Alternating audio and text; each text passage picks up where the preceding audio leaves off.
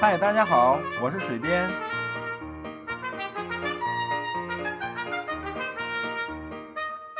闲聊是一切沟通的开始。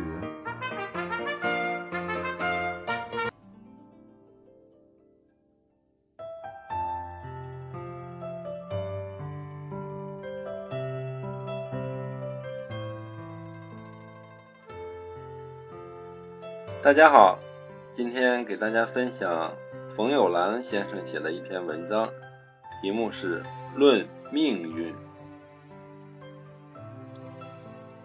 世上有许多所谓的大哲学家也谈命运，不过他们所谈的命运是指先定，先天的先，决定的定。既有所谓的先定，就有人要先知它。以便从中获利，例如预先知道某种物品要涨价，就大量买进，便可赚钱；知道某种物品将要跌价，就去卖出，便不会亏本儿。因此，使得他们大发其财，无怪乎所谓的大哲学家们都生意兴隆。其实，所谓先定是没有的。即使有，也无需先知。如果有先定的命，命中注定你将来要发财，到时自然会发财。命定你要做官，将来自然会做官。命定了将来要讨饭，自然要去讨饭。先知了也不能更改，不能转变，又何必要预先知道呢？我说的所谓命运，和他们所说的是不同的。孔子、孟子等也谈命，如孔子说知天命，庄子说知其不可奈何而安之若命，孟子说莫之为而为之天也，莫之治而治者命也。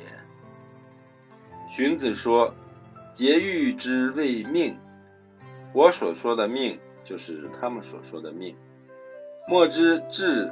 而治，第一个治是致敬的致，第二个治是到达的治。莫之至而至是不想他来而来，劫狱是无意中的遭遇。命和运不同，运是一个人在某一个时期的遭遇，命是一个人在一生中的遭遇。某人今年中了特等奖券，是他今年的运好。但是他的命好不好，因为他将来如何尚不得而知。在一个时期中，幸的遭遇比不幸的遭遇多，是运好；在一生中，幸的遭遇比不幸的遭遇多，是命好。所谓努力能战胜命运，我以为这个命运是指环境而言，环境是努力可以改变的。至于所谓命运，照定义讲，人力不能战胜，否则就不能称其为命运。人生所能有的成就有三：一学问，二事功，三道德。即古人所谓立言、立功、立德。而成功的要素也有三个：才、命、力，即天资、命运和努力。学问的成就需要才的成分大，事功的成就需要命运的成分大，道德的成就需要努力的成分大。要成为大学问家，必须有天资，即才。俗话说：“酒有别长，诗有别才。”一个人在身体结构上有了能喝酒的底子，再加上练习，就能成为一个会喝酒的人。如果身体机构上没有喝酒的底子，一喝就吐，怎样练习的会呢？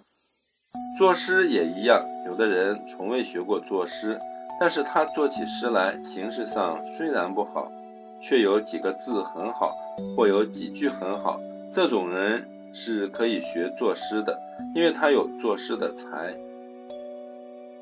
有的人写起诗来，形式整整齐齐，平仄和韵。可是，一读起来毫无诗味，这种人就不必作诗。一个人的才的分量是一定的，有几分就只有几分。学历不能加以增减。譬如写字，你能有几笔写得好，就只能有几笔写得好。学历只不过将原来不好的稍加润饰，来陪衬好的，它只能增加量而不能提高质。不过诸位不要灰心，以为自己没有才便不努力。你有没有才，现在还不晓得，到时自然表现出来。所谓自有先才，自不知。或许你大器晚成呢。既有天才，再加学历，就能在学问上有所成就。至于世功的建立，则是命运的成分多。历史上最成功的人是历朝的太祖高皇帝。刘邦因为项羽的不行而成功，如果项羽比他更行，他绝不会成功。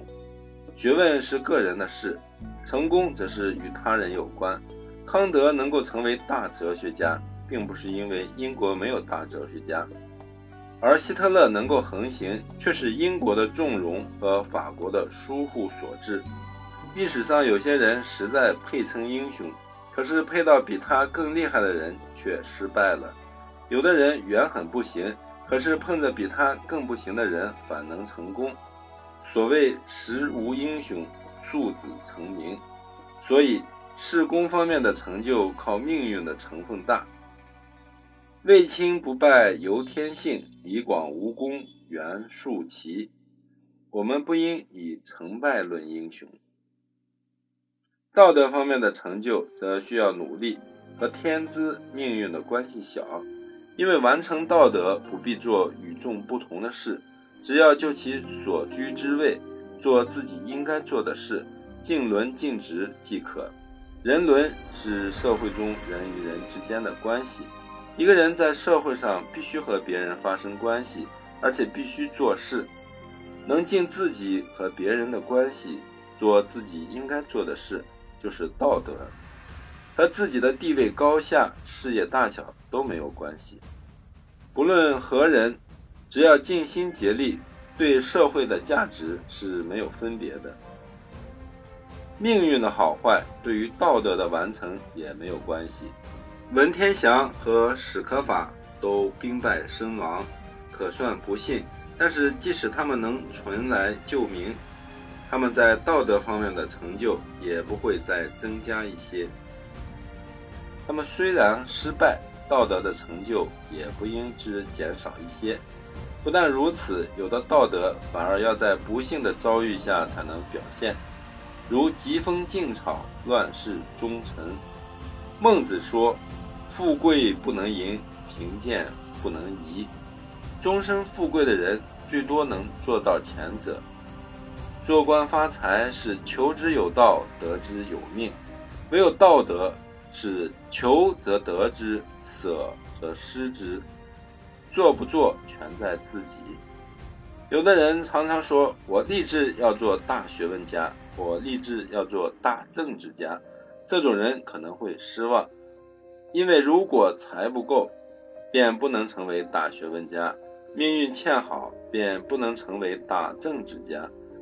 为立志为圣贤，则只要自己努力，便一定可以成功。普通人认为圣贤需要在诗功文学方面有特别的天才，那是错误的。孔子和孟子成为圣贤，和他们的才干没有关系。王阳明并不是因为他能带兵而成贤人，所以学问的成就需要才，事功的成就。需要幸运，道德的成功只要努力。这篇文章摘自华文出版社《文章选读》一书，谢谢收听。